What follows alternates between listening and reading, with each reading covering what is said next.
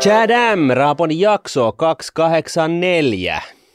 Ja tota noin, niin tämän päivän aiheena on... Aika moista pääsiäisherkkuu sanoisin. Niinkö? Ei ole mämmiä. Ei. Ehkä vähän kinderyllätyksen tyylinen juttu. Niinkö? Joo. Nyt mä en yhtään seuraa. Nyt on tämmöisen finatsu, finatsumarkkinoiden oikea tämmöinen tota, herkkupala. Ja meillä on hyviä keissesimerkkejä. Me käydään tää läpi. Joo. Ja mieti, melkein 300 jaksoa ja meillä on syvennytty tämmöiseen aiheeseen aikaisemmin näin syvällisesti kertaakaan. Tai sitten me ei vaan yk- yksinkertaisesti muisteta sitä, koska niitä jaksoja on tosiaan melkein 300. Niin, siis dementtia, mutta Niin. kaikki on mahdollista. Tämän päivän aihe joka tapauksessa on julkinen ostotarjous. Ja, ja otsikko, me ollaan otsikoitu se näin. Julkinen ostotarjous viiva juridinen miinakenttä.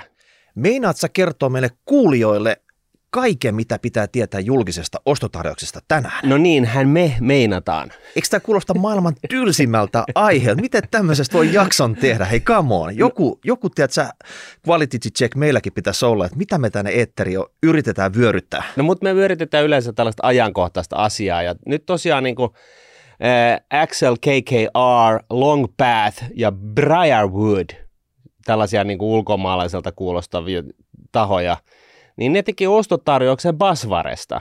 Basvaresta. Joo, julkisen ostotarjouksen Basvaresta, missä ne maksaa äh, osaketta kohti 40,1 euroa, ja spottihan oli jossain 20 tuntumassa.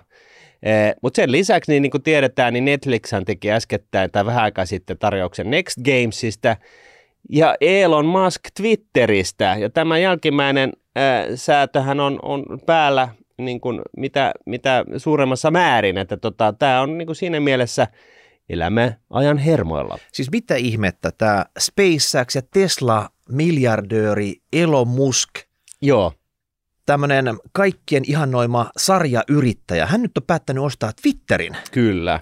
Tämmöisen sosiaalisen median kanavan, missä voi lyhyitä viestejä ja hymiöitä laittaa kavereille. Kyllä, hän on, ja hän on itsekin niin kuin, ö, Twitterin suurkuluttaja tai käyttäjä tai sisällöntuottaja, miten se nyt sitten määrittää. Ja hän haluaa omia Twitterin. Hän, hän haluaa se itselleen vai? No hän ilmeisesti haluaa tehdä sille jotain muuta kuin, kuin, kuin tota, sitä, mitä nyt ollaan tekemässä.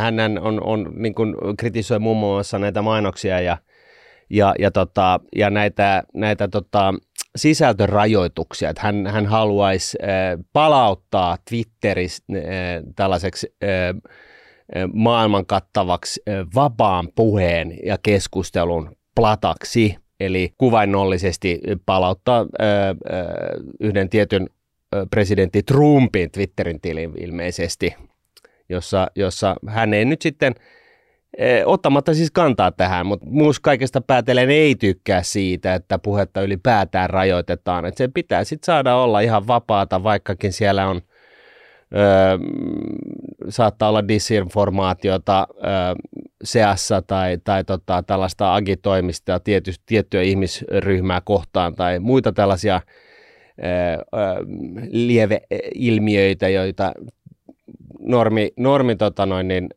länsimaalaisessa yhteiskunnassa kuitenkin koetaan niin kuin hieman ongelmallisiksi öö, molempia öö, kantoja huomioiden. Mm. Et, että tota, että toisaalta vapaa, vapaa Mut, puhe, mutta toisaalta sitten siitä syntyy ihan oikeita ongelmia ja, ja kuolleita ihmisiä, että tota, et, et missä se tasapaino on. Ja, ja mä uskon nyt sitä mieltä, että se tasapaino keskipiste pitäisi olla jossain muualla. Joo, no tämähän on just semmoinen tilanne, kun markkinatilanne, mm. kun monella firmalla business sakkaa nytten. Että oikeasti ei sitä kasvua enää löydy, ja osalla firmoilla kassa pullistelee tämän pitkän kasvun jälkeen, että mm. tota, okei, meillä olisi vaikka miten paljon rahaa ostaa joku firma, mm. ja, ja nyt niitä alkaa tulla kuin sieniä sateella. Mutta se, että kun me puhutaan tämmöisestä julkisesta ostotarjouksesta, mm. eli pörssifirma, joku haluaa sen ostaa, niin sehän eroaa tämmöisestä ei-julkisesta ostotarjouksesta, että kuka tahansa voi sopia yksityisen firman omistajan kanssa, että mm. jes, me ostetaan teidät ja tässä on rahat ja jos diili syntyy, niin kättä päälle ja tota, rahat ja firma vaihtaa omistajaa ja that's it. Kyllä. Mutta tässä julkisen firman ostotarjous, niin tämä onkin aika trikki juttu. Kyllä, se, koska... se, se ei tapahdu yhtään samalla tavalla. Ei, se perustuu siihen, että, että tota kaikkia ö, omistajia, osakkeenomistajia ö, tulisi kohdella tasapuolisesti. Se on hyvä. Ja, ja, tota, ja se, siihen syntyy sitten tietenkin ongelma, jos on joku osakkeenomistaja, joka haluaa ostaa koko roskan. Ja, ja tota, siinä, siinä prosessissa sitten niin tehdä erilaisia asioita, jolloin se periaatteessa se ää, osapuoli sitten on vähän eriarvoisessa asemassa tai asettaa ne muut osakkeenomistajat eriarvoiseen asemaan. Mutta ei mennä asioiden edelle, vaan aloitetaan ikään kuin alusta, eli siitä, että miten tällainen julkinen ostotarjousprosessi lähtee ikään kuin liikkeelle. Yrityskaupoista ylipäätään, niin niistähän voi olla hyötyä. Puhutaan synergioista.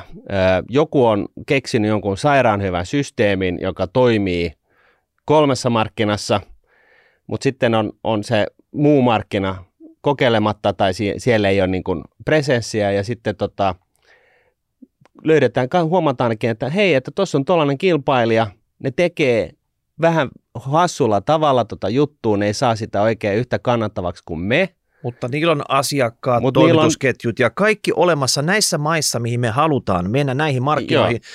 Että nyt täytyy keksiä joku kikka tähän väliin. Mitä me keksitään? Joo. Ja silloin se yksi ajatus, voi, mikä voi laskeutua itse kunkin tietoisuuteen, on se, että ostetaan se. Ihan tosta noin vaan. Joo.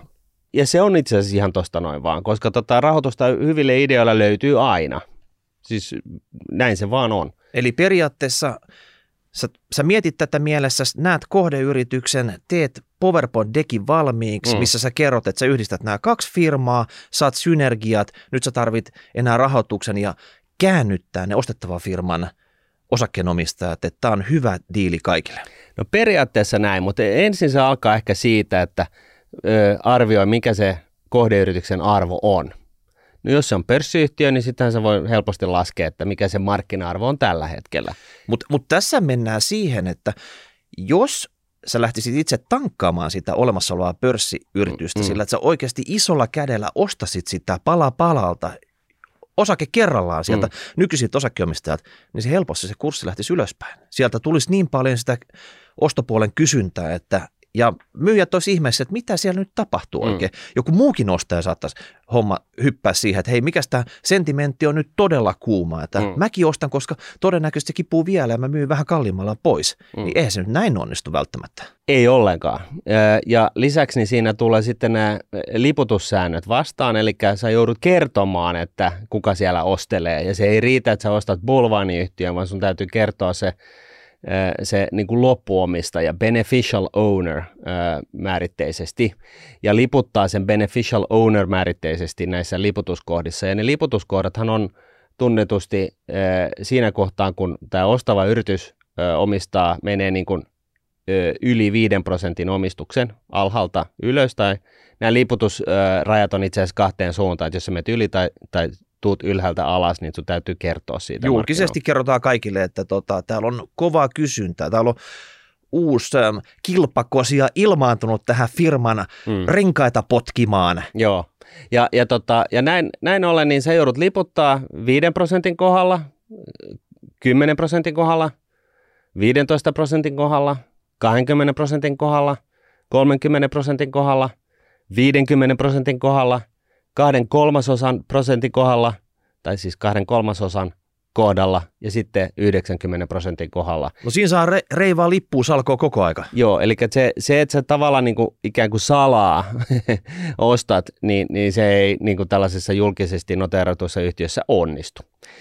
Ja, ja, tota, ja näin ollen sun täytyy siis tehdä tällainen niin kuin sinun täytyy laskeskella ja tehdä konkreettisesti jonkunnäköinen ostotarjous. Ja se lähtökohtaisesti näin, että okei, mikä se kohdeyrityksen arvo on, siis markkina-arvo, ja mikä sen, sen tota, kohdeyrityksen arvo on tälle ostajalle. Ja nyt jos tämä keissi oli just tämä, että tämä ostajalla on, on, niin kuin, on, on super, hyper, duper menestynyt kolmella markkinalla. Se on osoittanut, että se bisnesmalli toimii, se rokkaa, se on, ne on keksinyt jonkun pienen tweakin siihen omaan tekemiseen, joka tekee niistä siis sairaan kannattavia, ne kasvaa niin kuin double digit ja kaikkea tällaista. Ja huomaa, että organisesti tässä ei mitään järkeä niin kuin, niin kuin organisesti lähtee uusiin markkinoihin, kilpailla ne muut pois hengiltä ja näin, vaan tässä itse asiassa voisi olla järkevää ostaa toi, toi kilpailija tuosta – jolla on, niin kuin, ne on periaatteessa oikeassa, mutta ennen kaikkea niillä on, niillä on niin kuin se markkina jo hallussaan. Ja silloin, silloin se logiikka on yleensä se, näin karkeasti, että tota, huomataan, että hei, että jos meillä olisi noin, omistettaisiin toi firma, niin meidän yhteislaskettu arvo olisikin enemmän kuin osien arvo. Eli, Eli 1 plus 1 on ehkä kolme. Tai 15. Et, et, et siis se voi olla niin kuin merkittävästi enemmän. Tyypillisesti niin kuin helposti tuplat. Ja, ja, tota, ja siitähän se sitten lähtee, että okei, sanotaan nyt näin, että 1 plus 1, 1, plus 1 onkin neljä. Sitten toteaa, että no hitto soikoon, että tota, mehän voidaan maksaa ihan hyvää preemia tuosta tosta, tota kohdeyrityksestä, koska tämä on vaan järkevää tehdä. Ja tyypillisesti, jos sä ostat niin kun kahden ammattinomistajan välillä, että se ei ole julkinen yritys, niin, niin jos mä olisin myyjän puolella, niin, niin se neuvonanto olisi se, että mä haluaisin tietää, minkä arvoinen tämä kohdeyritys on tälle ostajalle. Ja, ja sitten se lisäarvo, mikä siitä niin on laskettu syntyväksi, niin mä haluan siitä puolet, kun mä sen firman tälle myyn. Ja tämä on itse asiassa kuulostaa hurjalta, mutta tämä on ihan realistinen tavoite, että jos sä oot niin kuin kohdeyrityksen edustaja tai omistaja, niin sun kannattaa totta kai selvittää se, että minkä arvoinen tämä kokonaisuus on tälle ostajalle, ja se lisäarvo, mikä siitä syntyy, niin sä haluat siitä puolet myyntihinnan muodossa. Todella ahnetta, todella ahnetta. No, mutta kuitenkin, niin, niin tämä on, tää on tal- tavallaan tällainen niin kuin lähtökohta neuvotteluihin, ja sitten on erinäisiä asioita, jotka vaikuttavat siihen. Mutta nyt, jos palataan tähän niin kuin ostajayritykseen, niin se on niin kuin tehnyt tällaisen harjoituksen, katsonut mitä osat maksaa, katsonut minkä, niin kuin arvioinut sen, että suunnilleen mille hehtaarin me päädytään, jos, jos tota, me yhdistetään nämä kaksi. Sitten huomaa, että okei, 1 plus 1 on 4, joten ehkä se 50 preemio tähän markkinahintaan nyt riittäisi, jos me tehtäisiin sellainen ostotarjous, koska silloin me saadaan kuitenkin paljon itsellemme. Niin, tässä on niin paljon epävarmuutta mukana, siinä on pakko jäädä vähän niin kuin marginaaliin itsellekin, Joo. tehdä laskelmat ja sitten mietitään sitä, että onko se 50 nyt esimerkiksi tässä esimerkkitapauksessa semmoinen, mikä riittäisi niille sen ostettavan firman osakkeenomistajille, jotta ne hyväksyisivät. Juuri näin. Et, et, lähtökohtaisesti tietenkin ostajan haluat maksaa mahdollisimman vähän. Mutta se preemio, mist, niin kun, mi, mitä sä oot niin kun valmis maksamaan, niin se riippuu niin kun erinäisistä asioista. Mutta siis tavoitehan sulla ostajana on se, että sä maksasit mahdollisimman vähän, mutta kuitenkin tarpeeksi, että kaikki lähtisi kirkuen mukaan tähän hommaan. Ja se, mistä preemio niin kuin tavallaan muodostuu, niin totta kai historiallinen kurssikehitys. Pasvarassa nähtiin, että Pasvaran spottihan oli ollut 40 paremmalla puolella, ja, ja nyt sitten se on tippunut ö, markkinasentimentistä ja muista asioista johtuen niin kuin johonkin 20. Ja siinä vaiheessa, kun nämä ö, tota noin, niin ostajat nyt sitten teki tämän ostotarjouksen, niin katsoi, että se on ihan fair, sen, niin kuin, että maksaa sen jotain 40, joka on lähes 100 prosentin preemio koska se on just äskettäin ollut siellä, että markkinaliikkeet on markkinaliikkeitä ja, ja sitten kuitenkin arvo on, on jotain muuta kuin välttämättä just se markkinaliike. Ja näin ollen niin se historiallinen kurssikehitys vaikuttaa. Jos sulla on yritys taas sillä tavalla, että se on niin ath eh, eli korkeammalla tasolla kuin ikinä, niin sitten se preemio ei välttämättä ole yhtä hurja. Eh, Nämä kurssikehitys historiallinen kurssikehitys vaikuttaa. Ja vähän se, että miten epätoivoinen se ostava yritys nyt on, että miten, miten tärkeä palanen tämä on. Jos tai on, myyjä. Niin, jos on niin kuin ainoa palanen markkinalla, että se on joko, joko tämä tai ei mitään ja se on niin kuin kuoleman kysymys, niin voi olla, että ne haluaa maksaa siitä korkean preemion. Ja preemiohan täytyy aina olla, koska eihän kukaan myisi alihintaan, koska ei. pörssissä sillä on jo hinta, niin. niin sen alle ei voi mennä. Voi mennä aina vaan ostotarjouksessa sen päälle. Kyllä. Ja, tai sitten niin kun, kun sä puhut tuosta, että mitä me epätoivoisessa tilanteessa ollaan, niin se voi olla, että ostaja, kaikki tietää, että ostaja on mokannut jotain sen strategia menossa Kankkolan kaivoon ja tästä ostaja, tuosta tarjouksesta tämä ostotilanne on sellainen opportunistinen, että nyt noin on lirissä, nyt me ostetaan se pois halvalla. Tällaistakin totta kai näkyy. Sitten sellainen asia, mikä vaikuttaa preemioon, on se totta kai, että kuinka hajautettua se omistus on. Että jos sulla on niin kuin, miljoona omistajaa, jotka kaikki omistaa miljoonasosan, niin, niin se on vähän vaikeampi haalia se, niin kuin, se, se omistus itselleen, ja, ja tota, kuin jos sulla on sellainen, että sulla on pari keskitettyä omistajaa, jotka omistaa yli puolet, sanotaanko näin. Tai sulla on niin kuin kolme omistajaa, jotka omistaa sen 50 prosenttia. Niin silloin sä tiedät tavallaan, että sulla, niin kun sä, saat, sulla niin kun, sä saat sen hallituksen puoltamaan tätä, jos sä sovit näiden kanssa niin kuin tavallaan niin kuin tunnustelet, että okei, että tähän tasoon tämä saattaisi niin kuin lentää. Eli tut potkii sinne renkaita, vähän tunnustelet maaperää, kuinka suosiollinen olisi tämmöiselle mm. ostotarjoukselle, juttelet etukäteen, et, eli sä et suoraan tuu sen ostotarjouksen kanssa Ei. kävele sisään, Ei. Vaan sä mietit näitä sun vaihtoehtoja siinä, punnitset niitä. Ja, ja tämä on tosi, tää on tosi niin kuin kinkkistä hommaa siinä mielessä, että julkinen yritys täytyisi aina sit heti ilmoittaa – merkittävistä asioista, niin kuin, jotka vaikuttaa yrityksen arvoon. Ja, ja, tota, ja, ja tässä, on, tässä on tällainen tenkkapo-kohta, mutta me käydään nämä preemioihin vaikuttavat asiat vielä läpi. Sitten sellainen, kuinka velkainen yritys on. Et, et jos sulla on niin kun firma, jossa on, jonka markkina-arvo on se 100 miljoonaa, niin, niin tota, jos siitä 80 prosenttia on velkaa, niin silloin 20 prosentin markkina-arvopreemio vastaa 100 prosentin preemiota sitä, sille omalle pääomalle. Kun taas jos se yritys on velaton, 100 miljoonan euron arvoinen, niin se 20 prosentin preemio vastaa vain viidesosaa siitä niin kuin oman pääoman niin kuin arvosta. Tämä on sellainen asia, tämä velkaisuus, niin tämä on sellainen asia, joka helposti – aika monelta une, unohtuu, ää, kun yrittää arvioida sitä, että onko tämä niin kuin hyvä, hyvä tarjous vai ei. Ja sitten, mitä me ollaan jo puhuttu, synergiat tietenkin. Eli synergiat tarkoittaa sitä, että onko se, miten paljon näiden osien mark, niin kuin de facto arvo on sitten siinä vaiheessa, kun ne on laitettu yhteen, että onko 1 plus 1 yhtä kuin 2 tai 4 tai 10. Että totta kai, että jos se on 10, että se on niin kuin sellainen täydellinen no-braineri, niin silloin sulla on helpompi, helpompi tavallaan kaivaa kuvetta, koska sä tiedät, että tämä menee jo, tää, tästä tulee niin, kuin niin loistava juttu joka tapauksessa. Se on jännä juttu, että jos miettii näitä synergioita esimerkiksi näissä kolmessa esimerkkitapauksessa, tämä Axel KKR ja Longpat Briarwood pääomasijoittajia, heillä ei välttämättä ole semmoista synergiaa, jos ei heillä ole takataskus joku toinen firma, jonka kanssa ne naittaa esimerkiksi Basvaren yhteen ja sitä kautta teki jotain synergioita, en tiedä tarkemmin. Netflix teki tästä Next Gamesista tarjouksen. Next Games tunnettu zombihommista. Haluuko mm. tota Netflix zombifirmaksi? On, onko siinä jotain tota, tämmöistä synergiaa tiedossa? Elon Musk ja Twitter. Twitteri, Twitterin kova käyttäjä Elon Musk. Mm.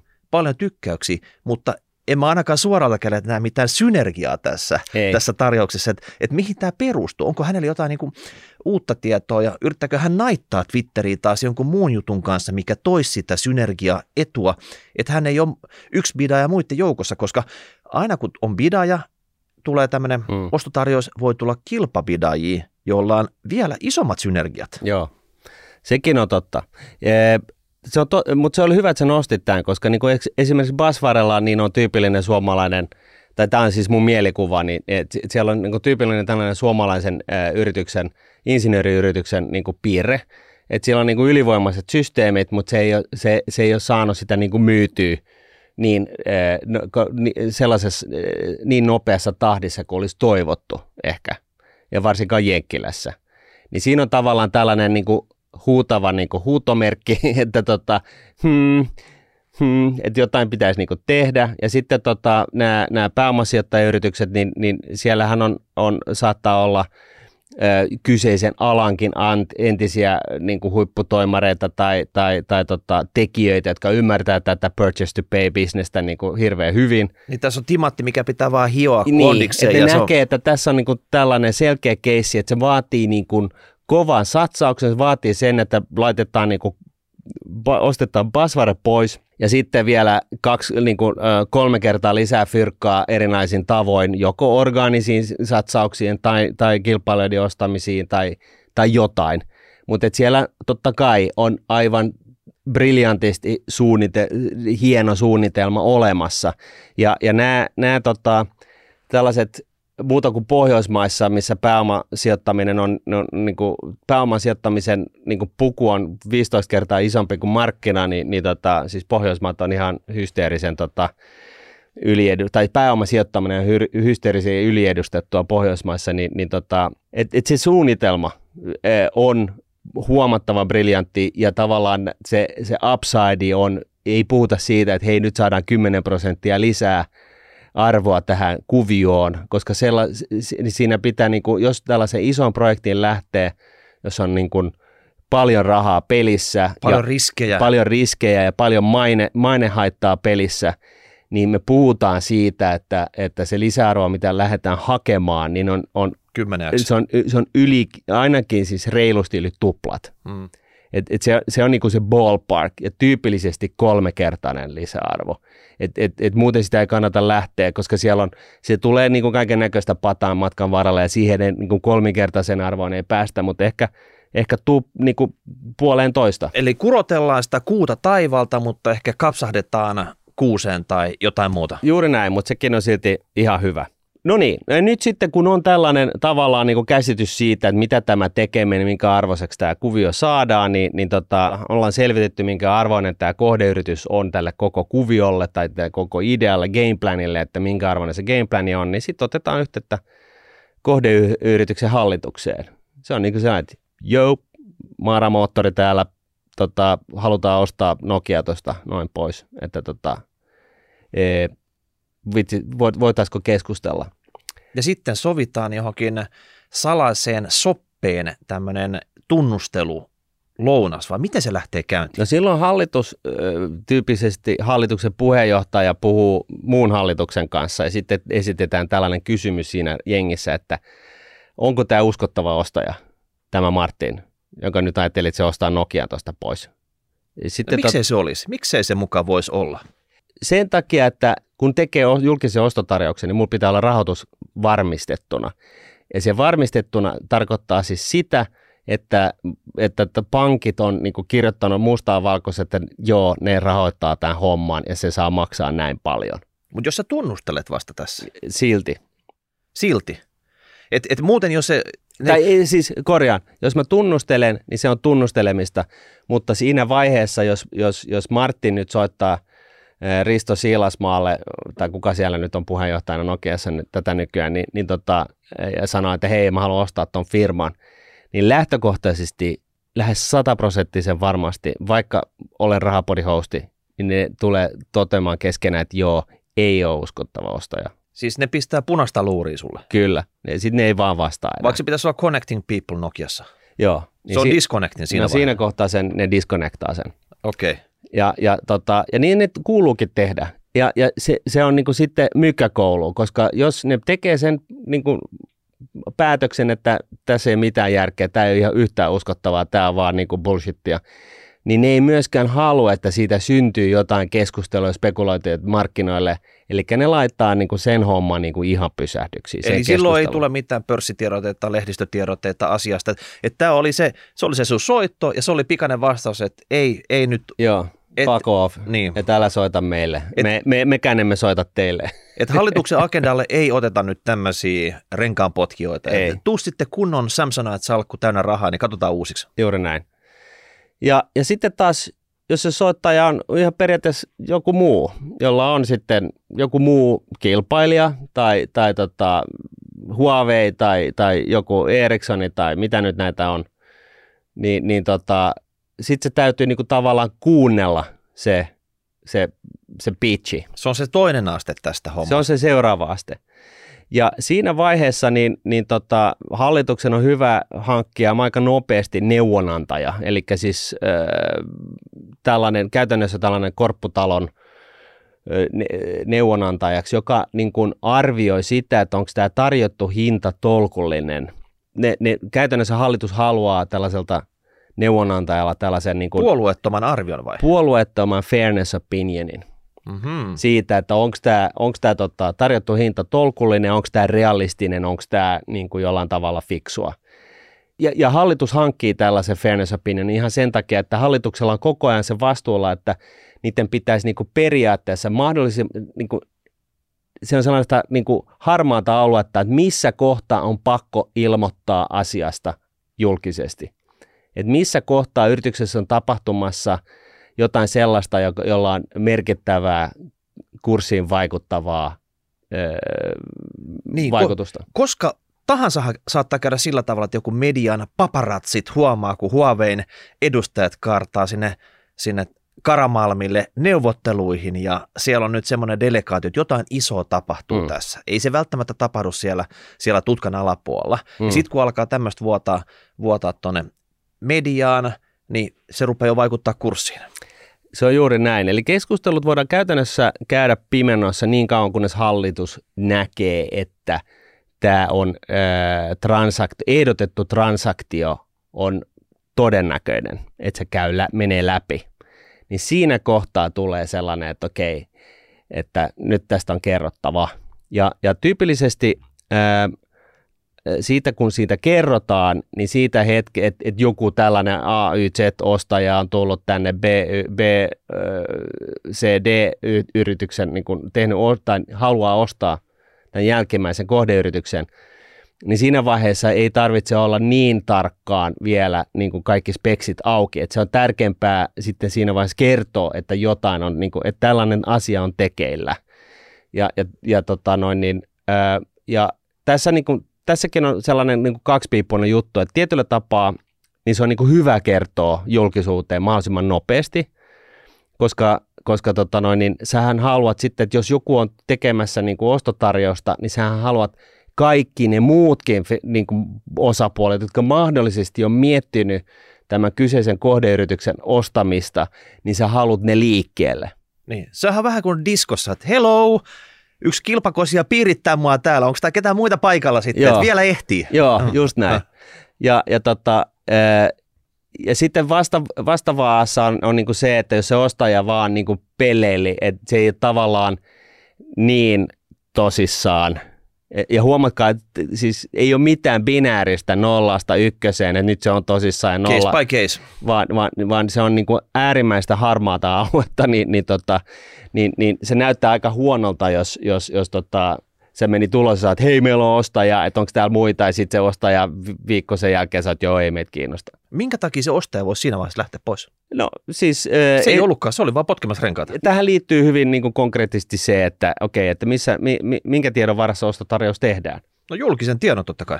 No tyypillisesti se on niin, että ne, kun sanotaan, että noin niin kuin karkeasti 50-50, niin, niin tota, näitä julkisia ostotarjouksia tehdään niin kuin julkisen informaation puit, niin kuin varassa. Ja toisenaan niin kuin sitten äh, halutaan vähän niin kuin sanity checkata sitä ja tehdä tällainen niin kuin, rajattu due diligence, eli vähän sitä, että käydään niin kuin tarkistamassa jotain kriittisiä asioita, että onhan tämä näin, onhan Mm. Ja- tähänkin, tästäkin syystä, niin sitten tavallaan se ostavan yrityksen ja kohdeyrityksen synergiat ja se suuren gameplanin niin kuin tuleva markkina-arvo pitää olla riittävän paljon isompi, et, että, tota, että tä, tällaiseen hommaan kannattaa, kannattaa lähteä, koska sitten aina, aina niin kuin, jos oot ihan pelkästään julkisen tiedon varassa, niin, niin se voi aina tulla jotain pieniä yllätyksiä. Mutta lähtökohtaisesti julkinen, julkisesti treidattu yrityshän on myöskin velvollinen kertoa kaikki olennainen tieto. Et lähtökohtaisesti julkisen, ää, yritys voidaan ostaa julkisen tiedon ää, puitteissa. Ää, ja sitten tässä on vielä sellainenkin has, hassu juttu, että jos se ostajalla sitten yhtäkkiä olisikin jotain insider-tietoa, eli jotain sisäpiiritietoa, niin se ostaja ei saa ostaa yhtäkään osaketta. Eli sisäpiiritietoa ei saa hyväksi käyttää tässä keississä. Ei tässäkään keisissä. No niin. vaan, vaan, vaan, vaan, vaan tota, jos esimerkiksi tehdään niin tällainen ää, kevyt ää, due diligence ää, tästä kohdeyrityksestä ja sieltä niin kuin vahingossa niin kaikkien yllätyksessä huomataan, että hemmetti soiko, Hetkinen, mikäs tämä on niin kytänyt täällä firman nurkassa, eikä Joo. kukaan tiennyt siitä yhtään mitään. ei, ei, niin, niin tota, se käytännössä tekee, johtaa siihen, että se ostotarjouksen tai ostajakandidaatti ei voi ostaa sillä hetkellä yhtään osaketta lisää, ää, ennen kuin se kohdeyritys on kertonut tästä niin kuin, kytevästä niin kuin ongelmasta, mitä, mitä tota noin, niin yrityksessä on, mistä ne ei ollut niin kuin, toivon mukaan hyvin perustelun ollut tietoisia. Ja sitten vasta kun ne on kertonut sen asian, niin siinä vaiheessa niin sitten tämä ostajakandidaatti voi periaatteessa jatkaa näiden osakkeiden ostamista. Okei, sitten menee DD ja kaikki menee läpi. Sitten ollaan siinä tilanteessa, että näyttää hyvältä, synergiat on vielä olemassa, sitten informoidaan ostotarjouksella, julkisella ostotarjouksella. Joo, ja se julkinen ostotarjous on sitten tehtävä kahden kolme viikon kuluessa, jossa sitten on isketty pöytään ne speksit. Tämä on niinku tämä hinta – tätä me halutaan, me halutaan kaikki, esimerkiksi kaikki osakkeet tai, tai kaksi kolmasosa osakkeita, tai me halutaan se johonkin tiettyyn aikarajaan mennessä, ja jos ei se onnistu, niin sitten homma peruntuu, tai me halutaan äh, tota noin niin, kaikki osakkeet ja kaikki optiosysteemit, me halutaan tämä koko firma kokonaisuutena, ja, ja, tota, ja, ja ja me, me, meille käy, että me saadaan niin kuin tarpeeksi iso osa niin kuin aluksi ja sitten, sitten tota, pakkolunastuksella loput tai mitä ikinä. Se ostotarjous on sitten se, jossa on niin kuin, se perustuu jo niin kuin, ö, tarvittavaan määrään tietoa. Se on niin kuin sitten jo se, se tavallaan niin kuin, ö, se kohta, kun sulla on niin kuin kovat piipussa niin sanotusti. Ja onko tässä ostotarjous hetkellä, kun ne speksit tulee ulos, onko siinä otettu kantaa esimerkiksi nämä isoimmat osakkeenomistajat, että näyttääkö ne peukkuu ylös vai alas sille, mitä mieltä on niin kuin hallitus vai onko se hallitus sitten analysoi sen julkisen ostotarjouksen ja ottaa oman kantansa siihen. Mikä, no mikä on tämä gameplani tästä? No se, tämäkin riippuu ihan täysin, että tota, ideaalitilanne on se, että ostaja, ostava yritys on käynyt nämä keskustelut hallituksen kanssa ja hallitus puoltaa tätä juttua ja, ja, tota, ja siellä niin kuin hallitus puoltaa sitä ihan senkin takia, että tosiaan niin kuin kaksi, kolme, neljä, joku pieni kasa omi, suuria omistajia – niin, niin tota, puoltaa tätä hommaa ja sitä kautta niin kuin sanotaan äänienemmistö yrityksen omistuksesta niin kuin puoltaa tätä hommaa ja Tullaan, sitä kautta kaikki tulee puoltaa. yhtenä rintamana ostaja, ostettava yritys, isommat osakkeenomistajat, hallitus tulee yhtenä rintamana ulos kertomaan, että tämä on kaikille hyvä juttu, että et, et, thumbs up tälle ja nyt pistäkää se tota, muut vaan maaliin. Kyllä. Mutta ainahan näin, keisit ei mene näin kuin Strömsössä. Ei, ja siis voi olla, niin kuin me t- nähdään tässä niin kuin Elon Musk Twitter-keisissä, että, että, tota, että tota, se on mennyt niin, kuin niin sanotusti tällaiseksi hostile-hommaksi, eli vihamielinen valtaus, ja, ja koska nykyiset tai perustaja osakkaat yrityksessä ei halua, että Elon Musk ostaa sen yrityksen, ja näin ollen hallituskaan ei halua, että se yritys, Elon Musk ostaa sitä yritystä, ja, ja sitten, sitten tulee kuvioon tällaiset niin kuin, äh, myrkkypillerit, poison pillsit, jotka on, on, on siis keinoja, joilla estetään se, että joku vihamielisesti ostaa yrityksen. Ja, ja tässä niin kuin Twitterin kohdassa, kohdalla niin, niin se poison pilli on sen näköinen, että, että sikäli mikäli yksittäinen omistaja omistaa, ostaa yli 15 prosenttia Twitterin osakkeista, niin, niin sitten äh, aktivoituu tällainen suunnattu osakeanti kaikille muille osakkeenomistajille, missä ne kaikki muut osakkeenomistajat saa ostaa polkohinnalla sen kyseisen yrityksen, tässä tapauksessa Twitterin osakkeita.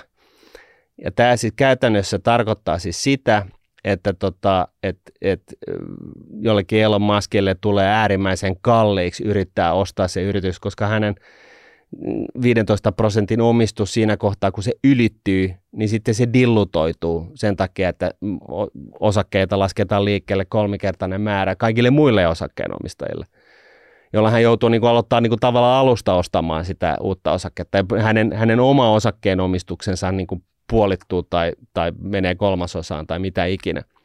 Ja, ja näistä tällaisista ö, erinäisistä – suojista tällaiseen niin kuin host, niin kuin vihamieliseen valtaukseen, niin ne on lähtökohtaisesti osa, niin kuin muille osakkeenomistajille huono juttu. Mm.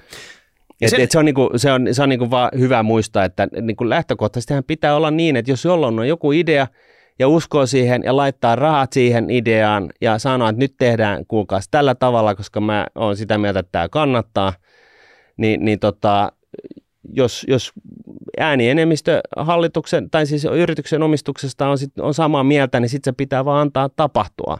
Nyt Twitterissähän on vahvasti sillä tavalla, että siellä on muutama perustajajäsen, jolla, jotka omistaa jotain alta 15 prosentin eriä Twitteristä, eikä niillä ole paukkoja ostaa sen enempää. Ja nyt ne vaan niin kuin torpedoi sitä, että sinne tulee joku isokenkäinen, joka käte, laittaa 15 miljardia käteistä ja, ja ottaa toisen mokoman lainaa ja ostaa siitä niin kuin firmasta tarpeeksi paljon porukkaa, että se saa sitten se hallituksen päättämään siihen poisten pillin poistamisesta. Mutta tämähän on, tämä on niin kuin siis, tämä, tämä, ei ole, tämä, tämä voi mennä todella villiksi. Eli on hyvä, hyvä siis tällaiset niin kuin normaalit äh, tota, ystävähenkiset, mieliset niin kuin, ö, yritysostot ja sitten toisessa ääripäässä tällaiset Elon Musk ja Twitter-keisit, jotka menee niin kuin voi äitiytyä tosi, tosi tota, ikävän näköiseksi. Mutta nämä on itse asiassa todella opettavaisia. Nämä on semmoisia popcornikamaa, että kannattaa oikeasti... nimenomaan. Niin, kannattaa Tämä on tehdä, viihdettä. Niin, tehdä se popcorni kippo valmiiksi ja seurata, miten se Elon tätä taistelua käy. Koska esimerkiksi se, mitä on niin kuin tiedossa tällä hetkellä, niin Elon on puhunut, että se maksaa siitä 54 taalaa ja risat. Mm. Ja tällä hetkellä mä katsoin viimeksi tota Twitterin kurssi, se oli joku 46 ja risat. Eli siinä on kahdeksan taalaan ero siinä markkinahinnassa ja Elonin hinnassa, mitä hän on sitten tarjoamassa, kun se julkinen ostotarjous nyt kaikki ne ehtoineen tulee jossain vaiheessa. Ja tämä ero, tämä kahdeksan taalaa, niin se on aika iso. Ja se yleensä heijastelee sitä, että kuinka todennäköinen tai epätodennäköinen tämä on, että tämä Tai ostotarjous... mitä mieltä omistajat on siitä, että Niin. miten suurella todennäköisyydellä tämä Elon Muskin juttu menee läpi. Mm. Ja, ja, tota, ja se, mitä Elon Musk voi siis nyt tehdä, on nimenomaan tehdä tällainen jul, niin kuin, ö, tender offer, eli siis hän sanoi, että että tiettyyn takarajaan mennessä, jos mä saan näin paljon ö, halukkaita myyjiä, että mä saan tarpe- niin ja niin paljon osakkeita ostettua, niin sitten tämä kuvio menee niin kuin läpi. Ja, ja jos se tarkoittaa käytännössä sitä, että jos hän saa niin kuin yksinkertaistettuna vaikka enemmän, äänienemmistön yrityksessä, että ne, ne puoltaa sitä, että hei, että me halutaan, että Elon Musk ostaa tätä, tätä firman, niin silloin Elon Muskin porukka voi, voi tota, argumentoida sen puolesta, että hallitus toimii yrit, niin kuin osakkeenomistajien intressin vastaisesti, koska enemmistö haluaa myydä tämän yrityksen nimenomaan Elon Muskille. Ja silloin käydään nopea oikeustaistelu siitä asiasta, jolloin sitten joku oikeus toteaa, että kyllä, näin se on, hallitus pitää vaihtaa. Ja sitten, sitten tota, tai hallituksen pitää poistaa tämä poison pilli, jotta se ei ö, käyttäydy laittomasti. Ja, ja näin ollen sitten Elon Musk pääsee, pääsee tota, sisään, saa sen ääneenemmistön Twitterin osakkeista ja, ja, ja mahdollisesti pääsee sitten maaliin. Mm. Mutta No, tähän soppaan voi sitten vielä lisätä kilpailevan ostotarjouksen. Meinaat, että sieltä voisi tulla Google, Meta, Microsofti, jotka kuitenkin toimii vähän samalla alalla. Kyllä. Niitä voisi kiinnostaa Twitter, Twitterin asiakaskunta ja se on vähän erityyppistä kuin monessa muussa mm. Mm. somealustalla. Et siellä Niin. on enemmän sitä niin kuin business useria ja kaikkea tämmöistä. Että et mitä ihmettä, että jos se nyt menee Elonille, niin eihän se nyt Elonilta helppo ostaa enää sitä. Että jos siihen firmaan nyt oikeasti haluaisi vaikka itselleen ja integroida se omiin palveluihin, niin nyt pitäisi toimia. Juuri näin, ja se on täysin mahdollista. Jos leikitään nyt ajatuksella, että tämä pois, niin kuin Elon maksaa tällä tender offerillaan, eli tarjo, ostotarjouksellaan, niin, niin tota, äh, indikoitua sen, että hän saa yli 50 prosenttia Twitterin osakkeista ostettua johonkin tiettyyn hintaan, ja hän sitten porokoillaan haastaa tota hallituksen oikeuteen, että hitto soikoon tämä poisonpilli pitää poistaa, että teette, koska hallituksen on aina pää- tehtävä päätöksiä niin kaikkien osakkeiden omistajien intressin mukaisesti, niin jos hän saa tämän pois, poisonpillin sillä tavalla poistettua ja sanotaan, että hän saa 60 prosenttia osakkeista haalittua. Ja siinä kohtaa niin, niin Zuckerberg päättää, päättää, että ei, Twitter, Twitteristä tehdään tota noin niin, ö, ö, osa Meta-konsernin niin kuin tuotepalettia. Et me tarjotaankin tästä niin kuin nyt, kuulkaas, 80 taalaa. Et, me- et, et, et köyhät kyykkyyn, tällaiset kuin Elon Musk, köyhät kyykkyyn. Me ma- maksetaan 80 taalaa tästä touhusta. Eli kilpakosinta lähtisi käyntiin siinä vaiheessa. Joo, ja siinä vaiheessa, kun, kun, kun Elon Musk on tarjonnut näistä, saanut siis 60 prosenttia osakkeista, niin tulee tällainen kilpailutarjo- kilpaileva tarjous. Elon Muskin tarjous oli jotain, mitä sä sanoit, 54 eri sat- 54 eri No nyt tulee 80 10. Aika tota... monen korotus tästä. Yleensä se olisi voinut muutama euro lisää siinä. Joo, ja... mutta siis jos, jos metalaiset on sitten taas omalta osaltaan huomannut, että hitto soikon, tämä on meille, arv- tämä on niin kuin meille 150 arvoinen. Että nyt vedetään tämä niin kuin all in. All in. Okay. Että et, et se varmasti tulee meille. Niin se tarkoittaa sitä, että, että tota Elon Musk voi totta kai korottaa siihen samaan 80 ja sanoa, että hei, mä maksankin 80 tästä osakkeesta. No ne osakkeenomistajat, jotka jo on myynyt hänelle ne, se 60 prosenttia Twitterin ää, osakemäärästä, niin niillä on oikeus saada tätä korotettua hintaa sitten. Eli sitten jos hän nostaa sen oman tarjouksensa, niin ne jo siihen, piste- siihen hetkeen mennessä jo myyneet osakkeenomistajat saavat sen saman, saman hinnan kuin sitten nämä myöhemmät myyjät, jotka tulee vasta myöhemmässä rundissa. Joo. Mutta jos Elon Musk toteaa, että äh, fuck it, mä teen niin kuin muutama, muutama äh, miljardi niin kuin pikavoittoa tässä näin. Mä myyn tämän mun 60, 60 prosentin Twitter-osuuden metalle 80 hintaa. Niin, niin tota, sitten se on vähän sayonara, että ne, jotka tota, noin, niin myy Elon Muskille 54 dollarin hintaan, niin, niin tota, tough luck, Musk sitten otti ne osakkeet ja myi ne sitten aikamoisella voitolla suoraan e, tota, metan, metan syövereen. Voiko olla, että Musk kriimaa Zuckerberg ihan totaalisesti tässä keississä? No en, en tiedä, mutta siis näin se, näin se menee, että, tota, että jos Musk korottaa sen oman tarjouksensa, niin hän on kuuden kuukauden sisään niin kuin maksettava se korvaus niille, myös niille osakkeenomistajille, jotka jo ennen sitä korotusta oli myynyt hänelle sitten jos tulee tällainen kilpaileva bidi ja, ja, tota, ja tämä alkuperäinen osto, ostajakandidaatti toteaa, että ei hemmet, en mä pysty tähän mitenkään, niin, niin tota, ja hän myy se, tai se taho sitten myy, myy sen sille uudelle ostajakandidaatille, niin sitten se on, niin kuin, ne, ne rahat on sitten nähty. Tiesit sä muuten, että jo Elvis laulo ostotarjouksesta? Haluatko sä ääninäyttää tästä? Haluan. Love me tender offer, love me true. No niin. Jotenkin tälleen se meni. Joo, kyllä. Harhautinko mä nyt sut hyvin tässä? Joo, nyt, nyt meni niinku synapsit päässä loppu niinku viestittämässä sähköä. Mutta tota, vielä käydään tässä näitä, tätä tota esterataa läpi, niin, niin tota, liputtaa pitää koko ajan kaikkien näiden ja, niin kuin rajojen ö, ylittyessä tai alittuessa. Ja, tota, ja sitten siinä vaiheessa, jos ei ole massaa 90 prosenttia osakkeista itselleen sille yhdelle taholle. Se, huomatkaa, se ei myöskään voi olla kaksi firmaa, jotka on Elon Muskin omistuksessa, vaan ne pitää olla se yksi ja sama.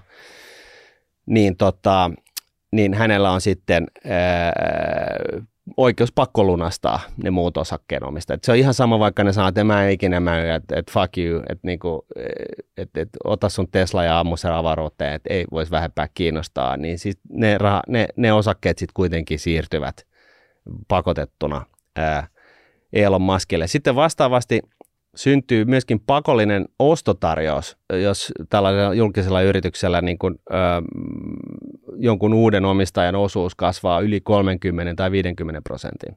Riippuu vähän niin kuin markkinan paikasta.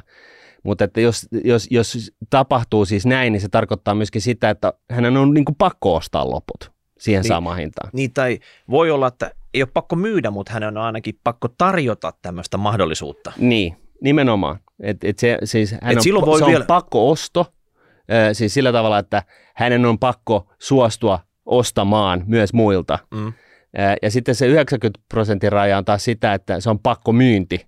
Eli se on, sulta ei enää kysytä, vaan sun ra- osakkeet myydään, jolloin se ostaja saa ne kaikki 100 prosenttia. Tämä on vähän sellainen kinkkinen juttu, mutta sanotaan, että osakeomistajan näkökulmasta, niin olisi kyllä kiva tietää ne kaikki ehdot, jotta pystyisi itsekin arvioimaan missä tahansa keississä, että mm.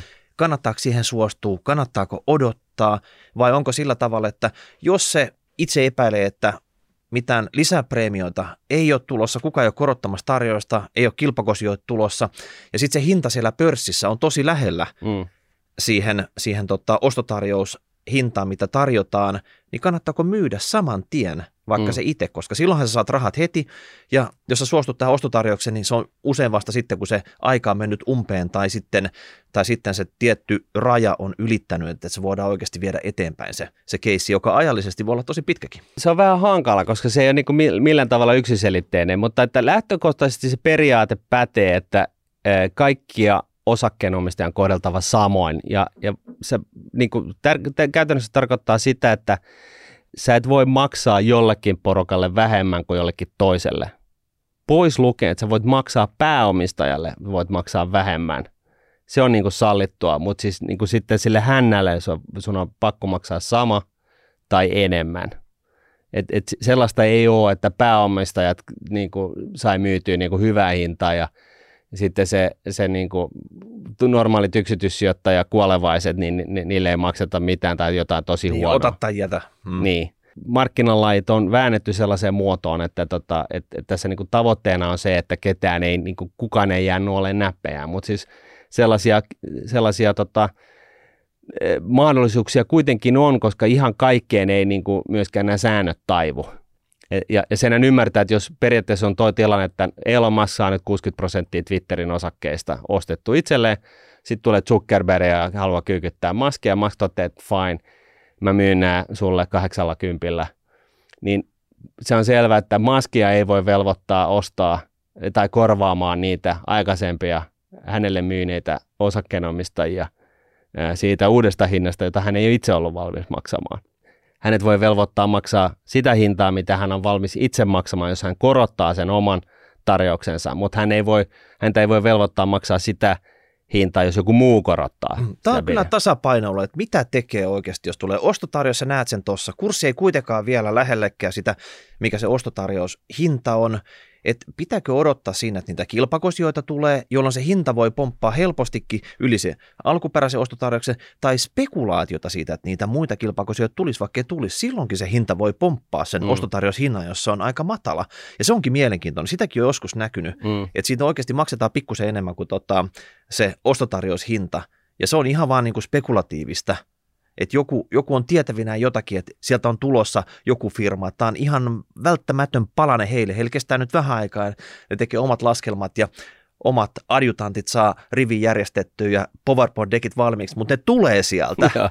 Mutta sitten jos ei ne tulekaan, sitten niin. se taas tippuu siinä. Että kyllähän se hinta heiluu siinä pörssissä, koska sillä kuitenkin käydään koko ajan sillä firmalla kauppaa samaan aikaan, kun ostotarjossa siellä pitämässä jonkinnäköistä tämmöistä tota, kiinteätä hintaa tai tavoitetta tai mihin ehkä mennään, mutta sitten jos se homma menee plörinäksi, mm. ne ei saa niitä ehtojen mukaisia näitä osakkeomistajien hyväksyntää tai jotain muuta, sitten se voi se raukea se ostotarjous. Kyllä. Ja sen jälkeen sitten se voi tipahtaa mihin vaan Kyllä. se hinta sen jälkeen.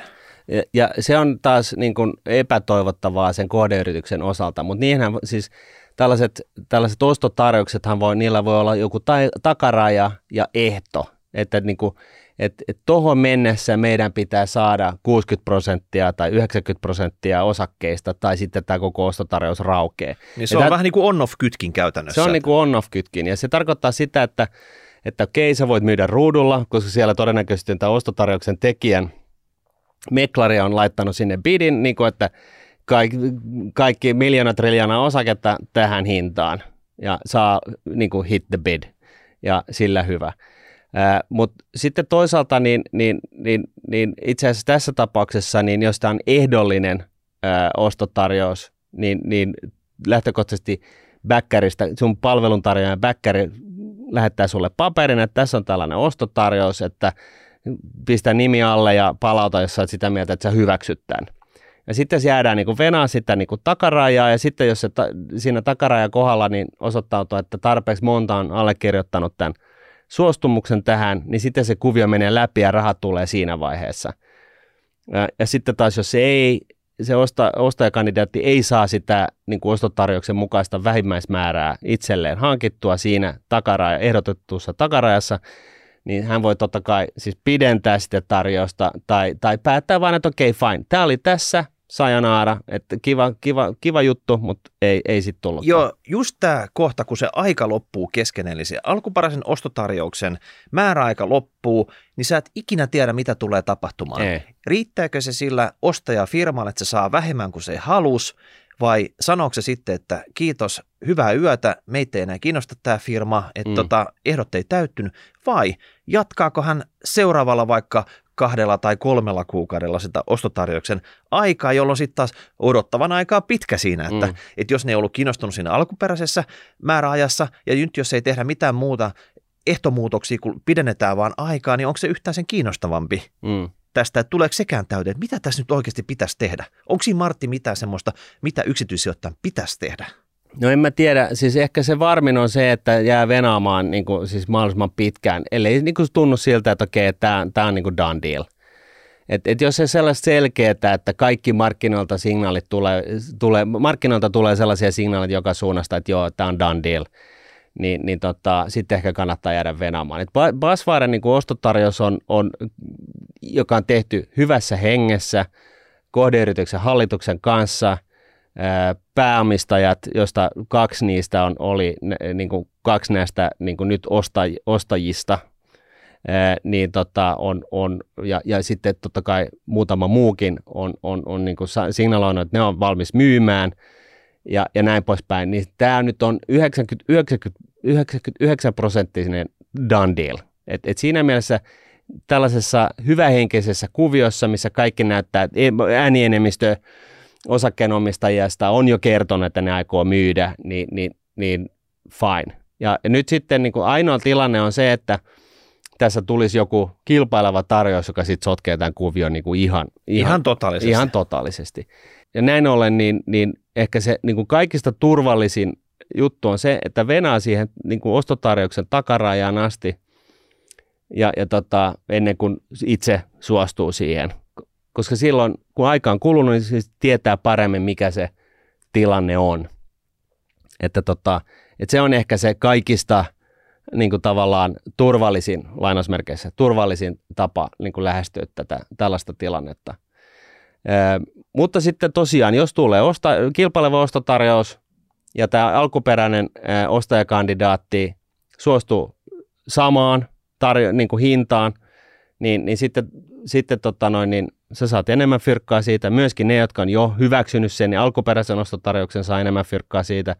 Jos tämä ensimmäinen ostajakandidaatti sitten päättää, että ei, mä en tuollaista hintaa tästä maksa, fine, mä myyn nämä osakkeet edelleen tälle uudelle ostajakandidaatille, niin sitten just se tilanne, että, että ne, jotka myi alun perin niin kun tälle ensimmäiselle ostajakandidaatille osakkeita, niin ne jää nuoleen näppejään. Ja tällaista tilannetta niin kuin hedjatakseen tai niin kuin suojautuakseen tällaisesta tilanteesta, että sulle käy näin, niin sen takia ehkä nyt sitten niin sun kannattaa olla se niin kuin viimeinen, joka tavallaan ää, niin kuin suostuu siihen ostotarjouksen, ostotarjo, alkuperäiseen ostotarjoukseen, koska – silloin sä tiedät, että ei tullut kilpailevaa ostotarjousta. Mm. Tässä on myös ehkä se, että moni yksityissijoittaja kiinnostaa myös verovaikutukset, eli, eli mitä tapahtuu. No, jos ostotarjous menee läpi ja sieltä maksetaan tietty käteisvastike siitä per osake, niin se on ihan sama kuin se olisi myynti. Mm. Eli sitten katsotaan niin kuin FIFOlla, että mikä oli se sun köntin ostohinta ja myyntihinta ja kulut siitä välistä ja paljon teet turskaa tai, tai voittoa, mutta tämä oikeastaan merkitsee vain arvoisuustilillä, missä mm. oikeasti tätä lasketaan. Jos on osakesäästötilillä sulla on ollut tätä samaa lappua, niin mm. niin siellähän tällä ei ole mitään merkitystä. Sitten mm. sä saat vaan niinku niiden osakkeiden tilalle, sä saat äh, rahaa ja sitten sä voit sitä käyttää sitten seuraaviin hankintoihin. Joo. Mutta Lähtökohtaisesti niin, niin, niin ostaja, äh, julkisen, julkisen ostotarjouksen tekijä on, on, on myöskin velvoitettu maksamaan käteisellä tällaisen ostotarjouksen, vaikkakin lähtökohtaisesti ne saattaakin ehdottaa sitä, että hei, että tulkaa mukaan tähän uuteen ihmeelliseen äh, syntyvään äh, tota noin, niin tekeleeseen, että saat vaihdossa tätä tämän ostajakandidaatin osakkeita. Mutta yleisiä on tämä käteinen, että, että kerrotaan mikä se käteishinta on ja se sitten maksetaan. Varsinkin kun tässä on aika, voi olla aika pitkä, niin se ostajayrityksen, jos se omalla osakkeella sitä tarjosta tekisi, niin sehän muuttuisi tässä kivasti ajan kanssa, että se ei olisi sitten tota, siinä puoli vuotta odotella, että mitä tässä oikeasti tapahtuu. Juuri näin. Ja sitten tähän lopuksi niin voisi vielä ehkä just vetää kasaan sen, että, että tota, niin kuin tämä ostotarjous, ostotarjous, julkisen ostotarjouksen tekeminen, tämä on niin kuin miinakenttä. Tässä on niin kuin, voi, voi syntyä kaiken näköistä härdelliä ja se, se on niin kuin huono asia kaikille osapuolille. Eli niin kuin tyypillisesti se on vähän tällainen kunnia-asia tällaiselle ammattilaiselle, että ne hoitaa nämä ostotarjousjutut sillä tavalla, että ne menee nätisti maaliin. Et on varmistettu, että ennen kuin se ostotarjous tehdään, että niin kuin pääomistajilta tai ta, joiltakin omistajilta, että okei, okay, ne suostuu tähän, hallitus tukee, sitten niin kuin ilmoitetaan tästä ostotarjouksesta ja tehdään kirjallinen varsinainen ostotarjous pari-kolme viikon sisään – ja, ja, tota, ja sitten ne osakkeet alkaa siirtyä sieltä niin kuin tälle ostajakandidaatille ja tämä menee niin kuin by the book ja kun 90 prosenttia on kasassa, niin myöskin öö, tota noin, niin mummojen pöytälaatikossa olevia, olevat osakkeet sitten käytännössä lunastetaan tänne ostajakandidaatille ja, ja homma on maalissa. Näin se niin sanotusti hyvin hoidettuna tehdään. Näin se, näin se kannattaa tehdä. Kaikki tällainen säätäminen, kun mitä Elon Musk harrastaa, tässä tapauksessa, ei välttämättä Elon Muskin syytä, mutta joka tapauksessa, niin, niin tämä on sellainen niin kuin, käytännössä tällainen niin kuin painajainen. Että, tota, että tässä nyt sitten siitä voi tehdä elokuva ja se on viihdettä, että se on niin kuin se popcorn lisäarvo, että voit, voit sitten saada niin kuin osakkeenomistajana se viihdearvo siihen päälle, mutta niin kuin, jos puhutaan tällaisesta niin kuin osto, julkisen yrityksen ostotarjouksen toteuttamistavasta, niin se on se huono tapa. Eli tämä on todella juridinen toimenpide. Tässä on paljon semmoista, mitä normaali sijoittaja ei edes näe, mitä tapahtuu siellä tutkan alapuolella. Kyllä, ja sitten pahimmassa tapauksessa tästä syntyy Ee, tota noin, niin kaikki osapuolet haastaa toisensa oikeuteen ja, ja tota, tästä Sitä setvitää. kymmenen vuotta. No niin. Hei, tota, Tämä on itse asiassa sijoitustapa jopa sijoittaa semmoisiin kuumiin tämmöisiin ostotarjouskandidaatteihin, että mikä firma vaan voisi olla semmoinen, että se on joku huonosti hoidettu, olevina jotenkin halpa, sopisi jollekin toiselle firmalle, niin osa porukastahan tekee sillä tavalla, että ne kerää tämmöisiä mm. firmoja mm. omaan salkkuunsa. Ihan sen takia, että jos tämä lottolappu joskus natsaa, niin oikeasti tota, se on sinänsä jackpotti, koska tämä preemiohan voi olla tosi korkea. Mutta se voi Viis... olla, että jos se on niin, niin huonosti omistettu, se on, se on just näin niin kuin sä sanot, mutta mut sitten jos se on huonosti hoidettu yritys, niin se arvo voi puolittua siinä matkan varrella ja sitten se ostopreemio on 50 prosenttia siihen valitseva hinta, jolla se kuitenkin teet turskaa. Mutta että tätä on, tämä on se, mitä pääoma, siis tällaiset buyout-pääomasijoittajat, private equity-yritykset tekee yhdessä korpputalojen kanssa, corporate finance-toimijoiden yrityskauppoja toteuttavien porukoiden kanssa tekevät. Eli periaatteessa skannaavat markkinoita tällaisissa tilanteissa, missä jollain on jotain, mutta ei toista, ja sillä toisella on sitä toista, ja yhdistelemällä näitä, nämä kaksi tai kolme tai viisi, niin saadaan aikaiseksi ää, niin kuin monikertainen ää, arvon määrän niin kuin lisääntyminen, jossa on niin kuin, se on niin reilu, että, että, että tota, tähän kaupan ää, monimutkaisuuteen ja kaikkiin tähän miinakenttäänkin, miinakentästäkin huolimatta, niin, niin, niin tämä todennäköisesti tuottaa aivan hemmetisti näille tekijöille. Ja, ja, tota, ja, ja silloin, se, silloin se, sitä lähdetään toteuttamaan. Ja silloinkin on, on totta kai edelleen kyse siitä, että suostuuko nämä kaikki osapuolet, pystyykö näiden kanssa neuvottelemaan asioita maaleja ja näin poispäin. Tämä on sitä niin kuin, rahoitusalan creme de la creme touhuu, mun mielestä mielenkiintoista siitä touhuu, koska tässä, tässä täytyy olla niin kuin, osata numerot, ymmärtää, niin kuin olla visiota ja osata neuvotella ja myydä tätä transaktiota. Että tässä niin kuin vaaditaan tällaiselta porukalta, toteuttajaporukalta niin kuin kaikkia ominaisuuksia, että se menee mahdollisimman nätisti maaliin. Ja vastaavasti niin sitten sellaiset, niin kuin tämä KKR ja muut, joilla on niin kuin historia, että ne, kun ne tekee asioita – niin ne menee nätisti maaliin ja ne tuottaa aivan hemmetisti. Niin, niin tota, ää, niillä on sitten niin kuin mainetta sen, sen, sen mukaisesti ja, ja myöskin tekevät sitten itselleen ja, ja, ja tota, asiakkailleensa vastaavanlaisia hienoja tuottoja. Mm. Useinhan on sillä tavalla, että globaalit markkinajohtajat ei ole näitä firmoja, joita ostetaan, vaan ne on just niitä ostajia, mm. joilla ne isot taskut ja ne tarvii jonkun pienen palasen. Ostettavat firmat on yleensä paljon pienempiä kuin mm. tämä ostajat. Sitten jos on tota, isojen firmojen yhdistyminen, se on sitten tota, fuusio, mergeri sitten, mikä on oma, oma taiteenalansa. Palataan siihen joku toinen kerta. Mutta lopuksi vielä nyt ennustus. Miten käy Elon Musk ja tämä Twitter-saaga? Totta kai meidän täytyy heittää kehi joku pieni veikkaus siitä, mitä tästä tulee tapahtumaan. Okei. Tämä on taas tätä, kun arvioidaan niin kuin, äh, täysin random tulevaisuutta, mutta mä luulen, että Elon Musk ei saa niin kuin, ulkopuolista rahoitusta tähän no, omaan äh, Crusadiinsa. Ja hän, hän tota, jos tämä koko Twitter-kuvio toteutuu, niin hän kimmastuu niin pahasti siitä, kun hän on kuitenkin niin kuin, äh, tota noin, niin, Elon Musk, niin hän myy vähän Teslaa ja ostaa itse käteisellä koko paskan pois niin kuin matelemasta. Ja, ja, tota, ja sitten se, että miten Twitterille käy, niin, niin se on sitten herra haltuun. En, en, siis mä en tunne sitä Muskin ajatusmaailmaa sen osalta, että, että tota, se on ihan, ihan tota, sattumanvarasta, mutta tota, varmaan on, että vauhtia ja vaarallisia tilanteita tulee olemaan. Mm. Mulla on vähän samantyylinen veikkaus. Mä veikkaan siinä, että et tota, hän on aika sinnikäs kaveri. Mm. SpaceX, että kuinka sä nyt teet tota peltipurkista raketin ja lähetät se tonne avaruuteen. Jonka sä pystyt vielä laskeutumaankin. Kyllä, si- siinä, siinä mentiin tota, ihan riskirajalla tässä tota, monta vuotta, mutta nyt on päässyt sen kriittisen, kriittisen vaiheen yli siinä mä katsoin tämmöisen leffan pääsiäisen aikana, että tota, mä tiedän kaiken nyt Elon Muskista ja, Noniin, ja tota, hänen ma, tosta avaruuden vallotuksesta. Mutta mä veikkaan, että lopulta hän naulaa tämän. En tiedä, joutuuko korottaa hintaa tästä alkuperäisestä.